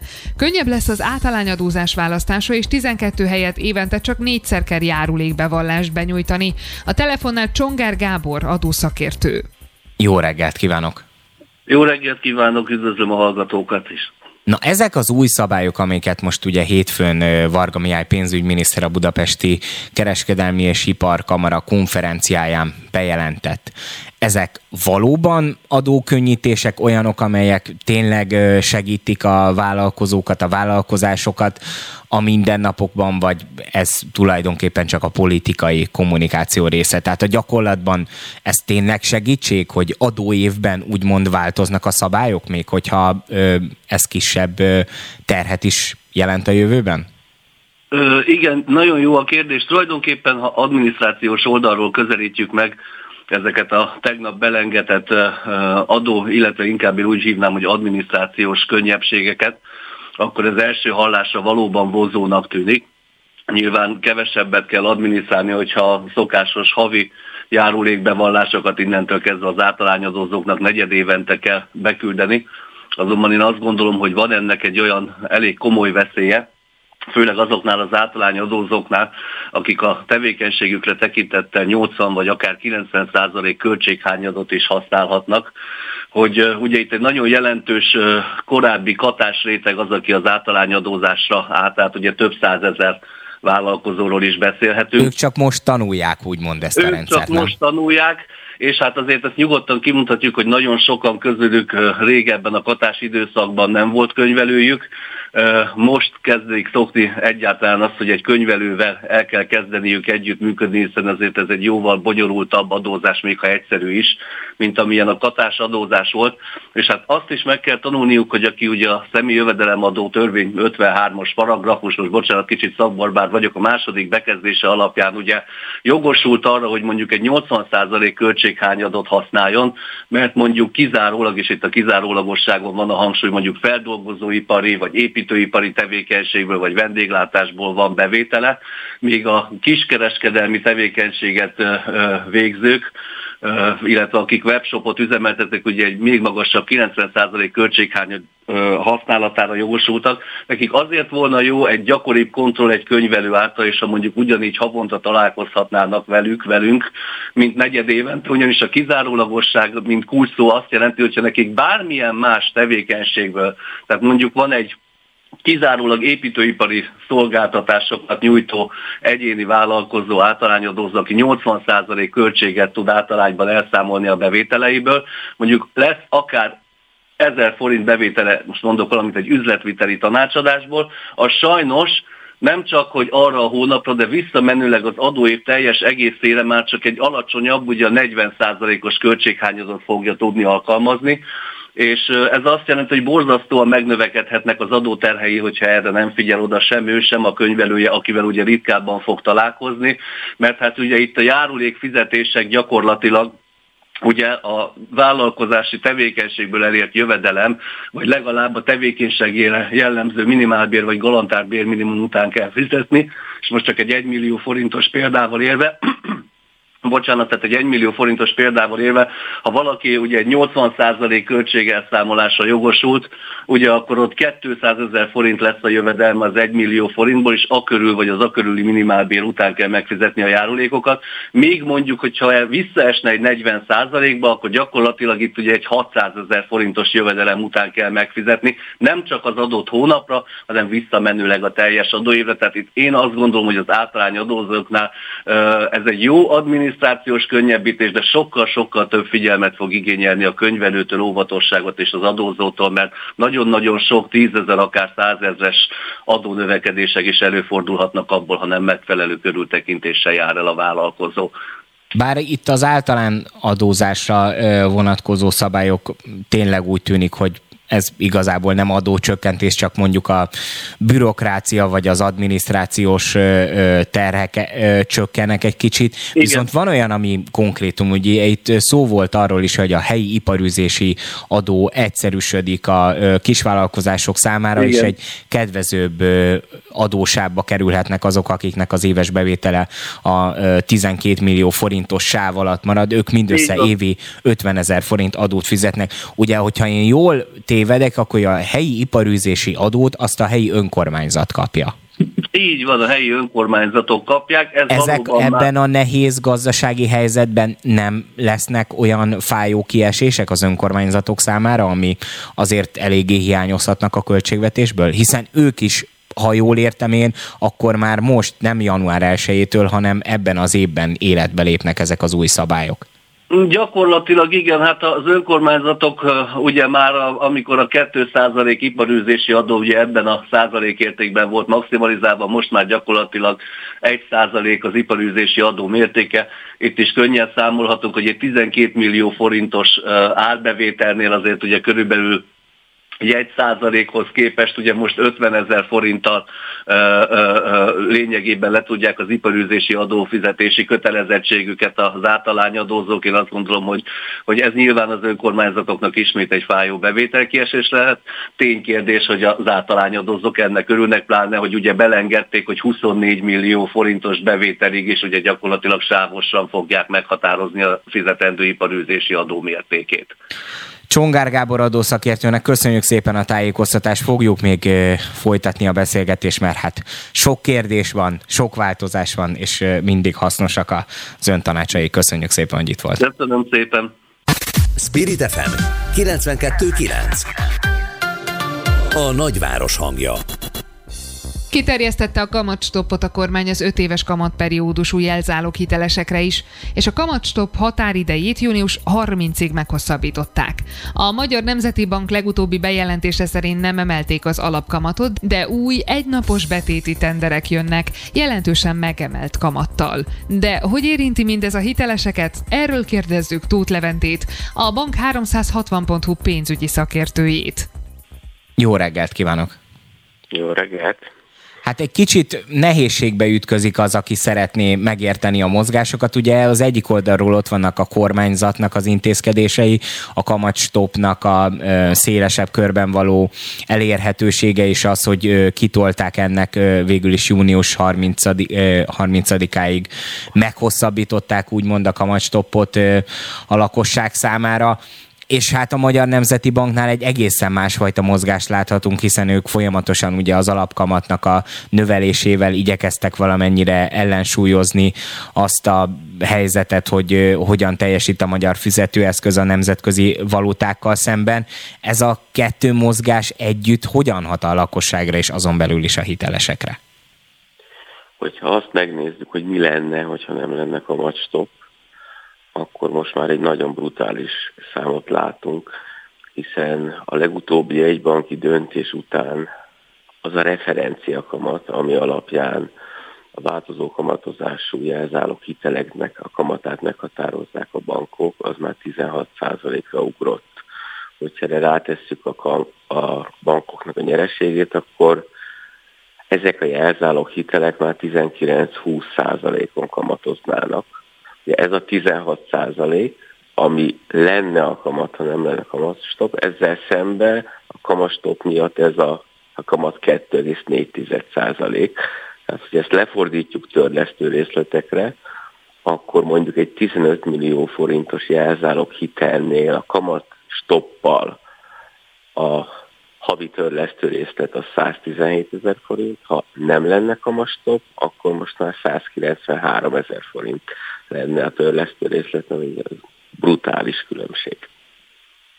De ezek a kamatstop kivezetésével nem fognak annyira visszaütni, hogy itt lesz több hiteles, aki emiatt be fog dőlni. Ugye annak idején a magyar miniszterelnöknek az volt az érve például a benzinár sapka ellen, amikor más nyugat-európai országokban már bevezetése kerültek, hogy azért nem szabad ezt a dolgot meglépni, mert hogyha rossz időpontban tesszük meg, és utána elengedjük a benzinástoppot, akkor óriási különbözet fog rászakadni a lakosságra, meg a vállalkozásokra. Most a, itt a kamatstop nem egy ugyanilyen helyzet, hogy tulajdonképpen, hogyha itt mélyebb gazdasági problémák lesznek hosszabb távon, akkor amikor feloldják úgymond ezt az intézkedést, akkor sokszerűen meg fognak nőni a törlesztő részletek? Hát egyrészt pont ezért hosszabbították meg most már másodszor, hiszen emlékezhetünk, hogy a kamastopot elvileg fél évre vezették be 2022 első fél évére, majd meghosszabbította a kormány épp azért, mert nem hogy csökkentek volna a kamatok, hanem még magasabbak lettek év végéig, majd most ezt hosszabbította meg jövő június végéig. Tehát az biztosra mondható, hogy jövő június végén ennél maximum egy kicsit lehet jobb a helyzet, vagy ugyanilyen lesz. De a kamastoppot azért sokféleképpen ki lehet vezetni. Tehát nem csak úgy lehet majd a kamastoppot kivezetni, ha kivezetik, hogy egyszerűen megszüntetik, az nyilván jövő júniusban is egy sokszerű hatás lenne azokra, akiket érint, de egy kamastopnál lehet esetleg egy lépcsőzetes kivezetés is, még akár elképzelhető egy olyan kényszerfixálás, vagy valamilyen hitelfixálási rendszernek a bevezetése, ami kicsit hasonlítana a devizahitelek forintosítására, amikor ugye lényegében egy, egy kormányintézkedéssel, illetve egy jogszabályjal, egy törvényel forintosították a hitelt. Lehet, hogy majd június végén, és nem az lesz a döntés, hogy akkor hosszabbítsuk meg még fél évvel, ez természetesen elképzelhető, hogy ne érje el sok az érintetteket, hanem már nem egy újabb hosszabbítást lép a kormány, hanem valamiféle uh, új módszert, amivel nem egyszerűen tovább gördíti a problémát, hanem valahogy a megoldást talál arra, hogy hogyan lehet ebből az ügyfelek számára is többé-kevésbé elviselhető módon kimenni. Az biztos, hogy jövő júniusban nem lesznek olyan alacsony kamatok, amikor a a kamastopnak a megszüntetése után azt éreznék az ügyfelek, hogy ugyanolyan helyzetbe kerülnek, mint amilyen helyzetben voltak 2021-ben. Tóth Levente a bank360.hu pénzügyi szakértője volt a vendégünk, sajnos most elfolyott a műsoridő, de köszönjük szépen, hogy itt volt és elmondta mindezeket. Köszönöm szépen, minden jót! Friss hírek, információk, beszélgetések. A Spirit FM reggeli műsora. Indítsa velünk a napot, hogy képben legyen. A mikrofonnál Szalai Szabolcs. Perlusz László a portfóliónak arról beszélt, hogy a Magyar Nemzeti Bank pénteki drámai mértékű kamatemelése miatt fennáll a széje annak, hogy ténylegesen leáll a cégek piaci alapú hitelezése. Hogy nemzetközi szinten versenyhátrányba kerülnek-e, erről is kérdezzük a Vállalkozók és Munkáltatók Országos Szövetségének főtitkárát. Jó reggelt kívánok! Jó reggelt kívánok! Hát ugye itt azért az elmúlt hetekben több alkalommal hallottunk ígéreteket a Magyar Nemzeti Bank részéről, hogy nem lesznek tulajdonképpen kamatemelések, de hát van, lehet úgy is kamatot emelni, hogy az alapkamatot egyébként nem emelik meg, de ö, hoznak olyan döntéseket, amik igazából drágítják a hitelfelvételt, és hát ön adott egy elég drámai hangú interjút úgymond a, a Magyar Nemzetnek, amelyben már ö, tematizálta azt a problémát, hogy itt a cégek az MNB lépéseit ö, tulajdonképpen most már nagyon megszenvedhetik. Mi a fő probléma? Igen, de először is azt, hagyd mondjam el, hogy nyilvánvalóan egy jegybanknak a, a, az a feladata, hogy az inflációra az inflációt kézben tartsa, korrában tartsa, és egy ilyen nemzetközi környezetben nyilván ez rendkívül nehéz. Volt egy kiszámíthatónak mondható kamatemelési ciklus a Nemzeti Banknak, ami lezárult ennél a 13 nál illetve hát a piacok azt hitték, illetve a vállalkozók is, vállalkozói szféra is azt hitte, azzal számolt, hogy ez akkor lezárult, és nagyjából valamilyen megnyugvás lesz. Sajnos itt a, a nemzetközi turbulenciák is ö, ö, hát ö, ugye ezt, ezt nem tették lehetővé, és, és az MNB-nek további lépéseket kellett tenni, tennie. Ez meglepte a vállalkozói köröket is. Nyilvánvalóan az árfolyam most több, több, többnyire ez is látszik, tehát azért a, azért a, a, a Nemzeti Bank lépései azok hatásosak lehetnek. Minden esetre ez egy újabb bizonytalanságot hozott a vállalkozói körben, ez, ez igazán a legnagyobb probléma. Tehát a gazdálkodásban, a gazdálkodás fenntartásában, főleg a jövő tervezésében ez egy újabb bizonytalanság lesz hogy mégsem lehet tudni biztosan, hogy, hogy hogyan alakulnak, nagyjából milyen tendenciát vesznek fel a kamatok, mennyi pénz marad a beruházásokra, mennyi pénz marad a fejlesztésekre, és ugye ez a bizonytalanság, ez, ez, ez odahat, hogy a, hogy a, a gazdaság növekedését, vagy a gazdasági dinamikát tovább lassítja. Ha én jól vettem ki az ön szavaiból, akkor tulajdonképpen nem csak a, az a probléma, hogy a, a vállalkozók nem tudnak kalkulálni azzal, hogy mekkora kamatterheket kell kigazdálkodniuk, hanem a másik oldalról a bankokban is van valamilyen fajta bizonytalanság az új hitelek kibocsátása kapcsán, hogy most érdemese bizonyos cégekbe ö, beleinvestálni, bizonyos vállalkozásoknak ö, pénzeket adni egy ilyen kiszámíthatatlan helyzetben, amikor azért lehet harralni arról, hogy nagy múltú vállalkozások is becsődölnek. Igen, nem szabad elfelejteni, hogy a bankok is üzleti vállalkozások, és ők is a kockázatot az árazni kell. A kockázatot árazniuk kell. Ugye az üzleti kockázat az mindenképpen megnőtt ezekben a vészteres időszakok, idő, időkben a világban, Európában és Magyarországon is. Nyilvánvalóan hogyha hogy nőtt, nőtt a kockázat, és a bankokat ugye további más intézkedések is sújtják, úgymond.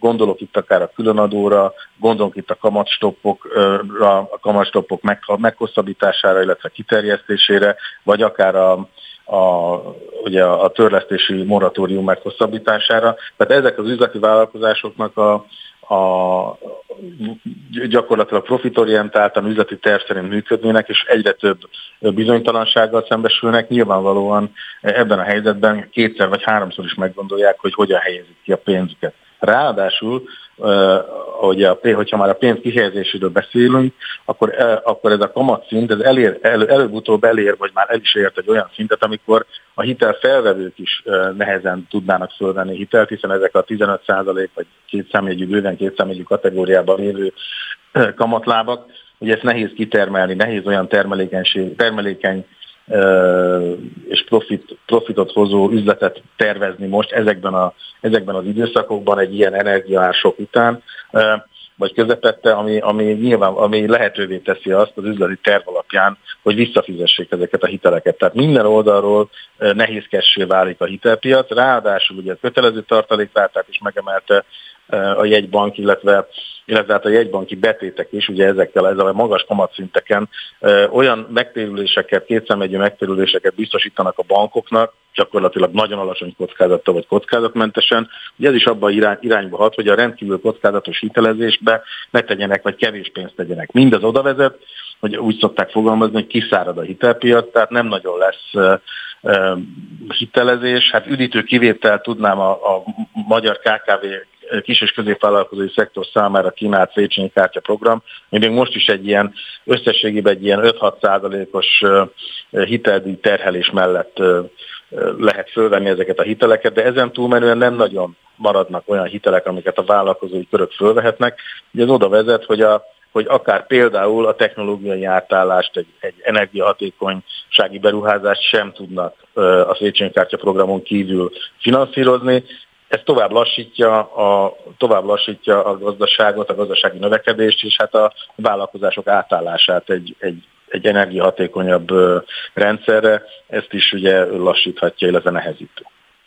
Nyilván a ö, kormánypárti politikusok járatják azért a magyar nemzetet, és olvassák akár az ön ö, megszólalását, meg hát érzékelik ezeket a problémákat, de egyébként ön, mint a VOSZ főtitkára hivatalosan valamilyen fajta egyeztetésben részt vesz a döntéshozókkal, tehát kérnek állami segítséget, valamilyen fajta beavatkozást a, a probléma enyhítése érdekében, hiszen azért itt ö, tényleg van egy olyan komplex helyzet, amiből én nem igaz igazán látom azt, hogy az úgynevezett láthatatlan kéz majd a piac ö, változásai, akár pozitív változásai megoldanák a helyzetet, és itt ö, azért lehet inkább arra gondolni, hogy az államnak kellene valamennyire beavatkoznia. Hát ilyen válságos helyzetben valóban állami beavatkozásnak az, eső, a, a szükségessége az megnő. Nyilván ilyenkor nem működik, vagy nehezen működik ez az úgynevezett láthatatlan kész, hát ugye ez egy, ez egy régi alapelv, azért ez már rendkívül árnyalt ezekben a modern 21. századi gazdasági időszakokban. Mindenesetre van párbeszéd a kormányzattal, természetesen nem, nem tudunk és nem is akarunk beavatkozni a Magyar Nemzeti Banknak a tevékenységébe, tehát ezt nyilvánvalóan mindenkinek tiszteletbe kell tartani, de azért szeretnék emlékeztetni arra, hogy a Nemzeti Banknak is voltak eddig is a zöld átmenet, a zöld, zöld lakásépítés, akár, akár a növekedési hitelprogramban olyan programjai, amelyek jelentősen hozzájárultak a gazdasági növekedéshez is. Én, mi bízunk abban, hogy, hogy a továbbiakban is lesz ilyen a technológiai átmenetet támogató program, akár a Nemzeti Bank részéről is, de a kormányzattal pedig valóban folyamatos az egyeztetés, és én, azt, én úgy gondolom, hogy, hogy mi úgy gondoljuk, hogy amely vállalkozás vállalja azt, hogy részt vesz ebben a zöld gazdasági átmenetben, mely hajlandó az üzleti tervében egy, az energiabiztosítás, saját energiabiztonsága szempontjából egy zöld átállásra, egy energiahatékonysági beruházásra, vagy a másik oldalról mondjuk például egy lakosság, amely hajlandó olyan ingatlan hitelt fölvenni, amely, amely egy zöld ingatlan, egy, akár egy passzív ház, vagy egy nagyon kevés, alacsony energiafelhasználású új lakás építésére vonatkozik, hogy ezekkel kapcsolatban a kormányzat tegyen meg mindent, és szerintem a Nemzeti Bank is az eddigi gyakorlatából adódóan nyitott lesz erre, hogy ezt támogassa, legyenek programok, ebben, ebben kapcsolatban akár kamattámogatott programok, legyenek pályázatok, és akkor, akkor legalább a gazdaságnak azt a részét, amely a modernizációra hajlamos, vagy, vagy amelyre nyitott, azt életben lehet tartani még ebben a, ezekben a válságos hónapokban is, és hát meglátjuk, hogy tavasszal lesz-e valamilyen kilábalás, lesz-e egy enyhülési folyamat, ma nyilván mindenki borulátó, vagy a legtöbben borulátóak, hogy, a, hogy ez a béke folyamat nem látható, hogy mikor indulna el. Ugye itt gondolok itt az orosz-ukrán válságos válságra, de előbb-utóbb vége lesz ennek a válságnak is, mint a, mint a többinek, és akkor készen kell álljon a gazdaság arra, hogy, hogy újrainduljon, meg kell legyenek a vállalkozások, és azok a vállalkozások pedig egy lehetőleg egy modern energia mixet alkalmazzanak már, ezt kell támogatni mindenféle finanszírozással, hitelekkel. Én, én, én bízok benne, mondom még egyszer, párbeszéddel a kormányzat alapján, és uh, nyilvánvalóan a Nemzeti Bank nyitottsága alapján is, hogy, hogy erre lesz lehetőség a jövőben is. Perlusz Lászlót a Vállalkozók és Munkáltatók Országos Szövetségének főtitkárát hallották az elmúlt percekben. Köszönjük szépen, hogy itt volt, és hát nyilvánvalóan figyelemmel fogjuk követni, hogy akkor lesznek-e ilyen jellegű döntések ebben az ügyben is. Köszönöm szépen, hogy meghívtak viszontlátásra.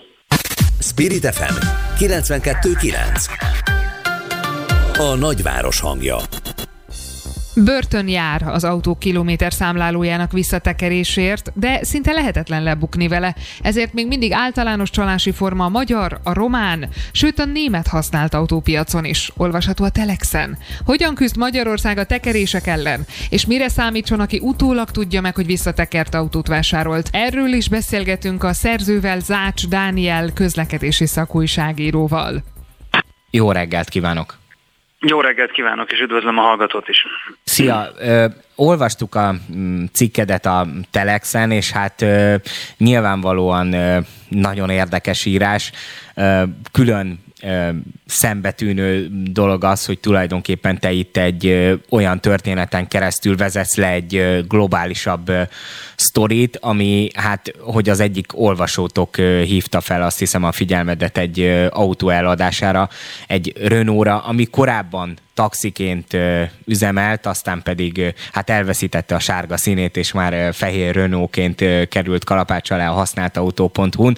Erről a történetről mesélnél egy kicsit, és ezen keresztül így kibontanád a, a nagyobb képet, hogy mi az érdekessége ennek az autónak? Hát a Telexen megjelent cikkemben két olvasónk három autóra hívta fel a figyelmemet három napon belül, és azért gondoltam, hogy ismét írok erről a témáról, mert a korábbi években több tucat alkalommal találkoztam hasonló esetekkel, de a Renault-ra visszatérve nagyon tipikusnak tartom azt, hogy egy 3-4-500 ezer kilométert futott munkaautó új életet kezd Magyarországon, miután kifut a Budapesten meghatározott 10 éves maximális korból, ameddig taxizni lehet vele. Ennek tulajdonképpen nincsen gyakorlati akadálya, elméleti persze van, pontosan ezt látjuk ennek a Renault Megánnak az esetében is, miután visszaalakították civil autóvá, és lerángatták róla a sárga taxifóliát. Ja, tehát akkor itt nem is átfestés történt, hanem tulajdonképpen az egész le volt sárgára matricázva. Jellemzően eltávolítható fóliát helyeznek el a taxikon, van, aki lefesti sárgára az autóját, ez mindenkinek szabad döntési joga. De a lényeg az, hogy eltávolították róla a taxi jellegzetességeket, és nagyjából ugyanekkor elfelezték a műszerfalon szereplő kilométereinek a számát, arra a szintre visszapörgetve az autót, amennyit még befogad a magyar autóvásárlói gyomor. És akkor aztán meghirdették annyiért, amennyiért a valóshoz képest fele annyi kilométerrel nagyjából el lehet adni egy ilyen azért egyébként szemlátomást ütött kobot Renault Megánt. Ezt hogy merik megjátszani abban az esetben? Ugye most a belügyminisztérium 2019-ben indította el ezt az úgynevezett járműszolgáltatási platformot, vagy rövidebb nevén a JSP-t, amiben gyakorlatilag mindenki számára elérhető az, hogy egy autónak mennyi a, a, a futása, tehát, hogy, hogy hogy veszi valaki a bártorságot erre? Mert régről lehet hallani ilyen sztorikat, hogy visszapörgették az órákat a mindenfajta maszek műhelyekben, de ez ma a 21. században hogy fordulhat még elő mindig Magyarországon? Hát van ennek egy lélektani összetevője, ez röviden annyi, hogy nagyon nehéz lebukni ezért aztán nem érzik óriási kockázatnak azok, akik tevőlegesen vagy áttételesen ilyesmivel foglalkoznak, tehát az autók visszatekerésével. Magát az óratekerőt megfogni jóformán lehetetlen, hiszen az eszközök, amelyekkel ez a csalás elkövethető, olcsók, gyorsak, nyom nélkül, vagy hát nagyrészt nyom nélkül visszapattintják a műszerfalon látható kilométerszámot, és az, hogy az autó, vagy bizonyos autótípusok egyéb memóriatárolóiból visszanyerhető-e a valós futás teljesítmény, ez tulajdonképpen már mindegy, mert az autóvásárlók zöme még a járműszolgáltatási platformon sem ellenőrzi az autók előéletét. Ezért De ez ez például egy probléma, hogy nem elég tudatosak a vásárlók, hogy nem néznek utána probléma. a JSP-ben? Persze. Óriási a probléma, de szerintem legalább ekkora probléma az a retorikai erő, amivel nagyon sok autókereskedő nyomja azt a gombot, hogy nem a futás teljesítményt kell nézni, hanem az autó állapotát. Ezt külön kifejtem a cikkben, hogy miért érzem ezt problémának. E, itt két olyan paramétert állítanak egymással értéksorrendbe, amelyek nem vagylagosan kellene, hogy szerepeljenek az autóvásárlók fejében, hanem és kapcsolattal, tehát a futás teljesítményt és az állapotot is meg kell nézni az autó esetében, viszont hogyha valaki valakit átterelnek a, az állapot nézegetésére, akkor hogyha az illető nem szakember, akkor el fogják tudni altatni az éberségét azzal, hogy mondjuk ki van takarítva az autó, le van mosva, szép az utastere, esetleg az egy picit meg van kozmetikázva, és akkor ettől már a, a random autóvásárló azt fogja gondolni, hogy biztos nincs gond a kilométerekkel sem. Ez ilyen egyszerű, és ahogy mondtam, a lebukás esélye annyira minimális, hogy milliárdokat lehet kaszálni a magyar autópiac egészét tekintve évente azzal, hogy ezt az egyetlen csalási módszert ismételgetik nagyon-nagyon sokan. Mert ugye nálunk ez nagyon összekötődik fejben, hogy tulajdonképpen azt nézzük a zár mellett, vagy azt tartjuk úgymond kedvező árnak, hogy minél kisebb a kocsi futása, és emiatt hát, hogy más nem játszanak mondjak, az órával. Hát persze, de hogy más nem mondjak, a legnagyobb autóhirdetési portál, a használtautó.hu is ezt tartja az egyik legfontosabb paraméternek az árat és a futás teljesítményt. A többi érték az nehezen megítélhető. Kicsit olyan, olyan, mint a mobiltelefonoknál a kamera megapixeleinek száma. Tudjuk, hogy a képminőség csak áttételes viszonyban van ezzel, mert van jóképű kamerás telefon kevesebb megapixellel is, viszont az autók esetében ez egy olyan referencia pont, amit az is meg tud ítélni, vagy legalábbis azt gondolja, hogy meg tud ítélni, aki öt évente egyszer foglalkozik az autóvásárlással, amikor pont vesz egyet. Hát ez, igen, ez meg az állapot ugye lehet nagyon szubjektív, tehát tényleg, hogyha Pontosan. egy kicsit így kicsinosítja valaki az Igen. autót, akkor egész tisztességesen ki tud nézni.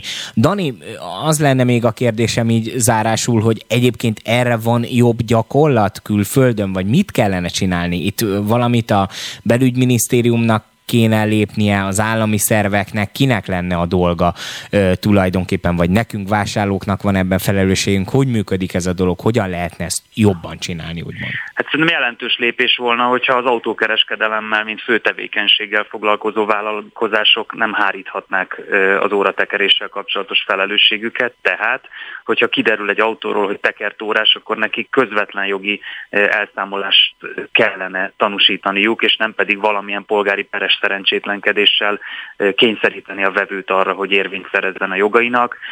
A kereskedők, nyilván a tisztességesekről most nem beszélünk, a tisztességtelen kereskedők nyerőhelyzetben vannak, mert mondhatják azt, hogy ők is úgy vették már az autót, és hát őket is átverték.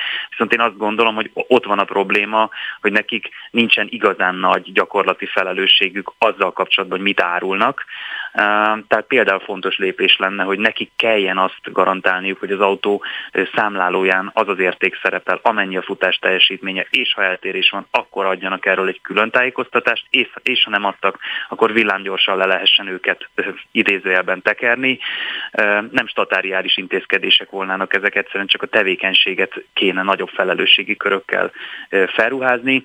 Ami a magánelalókat illeti, hát nyilván az ő esetükben kicsit mást mond a PTK eleve, de hogyha Hát főleg, ha ő tekerte vissza, és ez kiderül, hát akkor azért vannak következmények. Érvényt lehet szerezni, persze érvényt lehet szerezni ezeknek a jogoknak, ezek minimum hibás teljesítéses szerződések, viszont látok egy olyan kúria döntést 2017-ből, amely külön részletezi azt, hogy az adásvételi szerződés kötelező tartalmi eleme csak azt mondja, hogy a kilométerszámláló állását kell megadni. Nem a tényleges kocsifutás. Pontosan. Hát ez cinizmus. Tehát, hogy ezzel kapcsolatban az államnak nagyon-nagyon súlyos mulasztásai vannak. Noha a járműszolgáltatási platform az egy dicséretes fejlesztés, csak nincs megtöltve igazán gyakorlati haszonnal, mert vannak benne elírások, rendszer szinten nem vizsgálják azt, hogy miért csökkenget bizonyos autó kilométerállása két műszaki vizsga között, hogy kerülhetnek be alacsonyabb értékek a korábbiakhoz képest, és így tovább, és így tovább. Odafönt hát ugye kevés ez, az ember, ez a, és nem is nagyon nézik ezeket a változásokat. Ez a Renault, ez konkrétan úgy bukott meg, hogy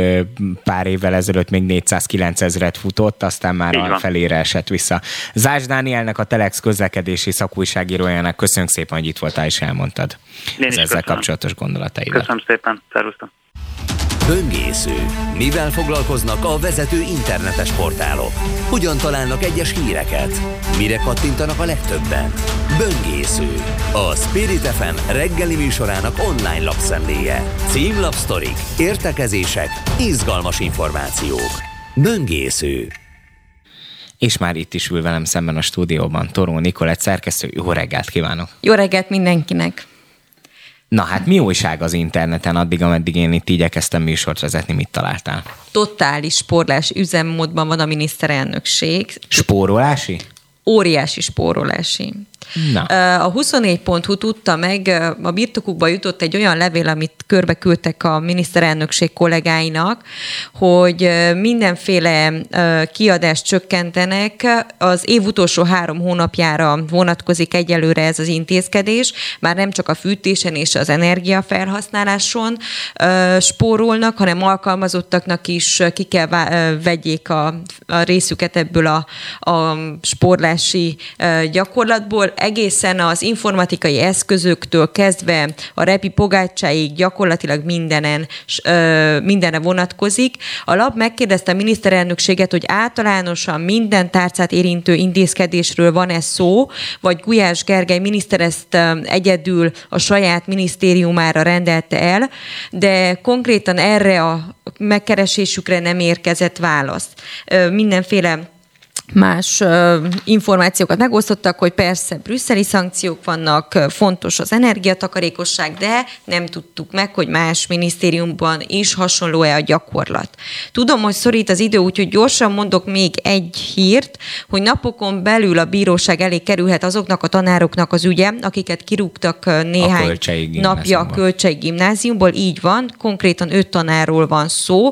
Őket a Magyar Helsinki Bizottság képviseli, és és a szervezet szerint a tanárok kirúgása aránytalan lépés volt a tankerület részéről. Emellett a diákok érdeke is azt kívánta volna, hogy maradjanak a tanárok, mert szerintük lehetetlen pedagógusokat ö, találni és pótolni a kirúgott ö, embereket, így pedig sérül a gyerekek oktatásához való joga. Tehát érdekes mindkét oldalról ugyanaz az érvelés, teljesen, tehát ugye a kirúgás mellett is azt mondták, hogy hát sérül igen, a... mert ugye azt mondják, hogy azért ne sztrájkoljanak a tanárok kvázi, mert hogy fontos lenne az, hogy a diákok ugye megkapják a megfelelő oktatást ilyen szempontból, és a másik oldalon meg a kirúgás ellen is az az érv, hogy azok a tanárok, akik a sztrájk helyett ugye a polgári engedetlenséget válasszák, azokat, hogyha elbocsátják, akkor nem tudják tanítani azokat a diákokat. Itt tehát... most nagyon érdekes lesz, hogy a, a, az ügyvédek hogyan érvelnek, hogy melyik melyiknek, a fontosabb. Igen, és hogy a, a bíróság melyiket hagyja helyben. Szóval ez eh, szerintem érdemes lesz figyelnünk, hogy melyik érvelés győzi meg majd a bírákat. Nem tudom még mennyi időnk van. Egyébként még az ATV híradója hívja fel arra a figyelmet, hogy megszaporodtak a tűzifával kapcsolatos csalások, szóval erre nagyon érdemes figyelni. A leggyakoribb csalások közé tartozik a gyanúsan alacsony ár, tehát hogy akkor azért... Arra figy- oda kell figyelni. Igen, a vizes alacsony. vagy a rosszabb minőségű fa, illetve a mennyiséggel is trükköznek a kereskedők. Erre azért mindenki hegyezze a füleit. Na, hát hegyezzék a fülüket, a Spirit FM-re is hegyezzék a fülüket, és hát tartsák meg a jó szokásokat, és hallgassák továbbra is a rádiót utánunk jó műsorok következnek. Én igyekeztem azért ma is valamilyen fajta információval és szórakoztatással szolgálni, nem tudom mennyire sikerül, de remélem, hogy azért elnyerte a tetszésüket. További szép napot önöknek!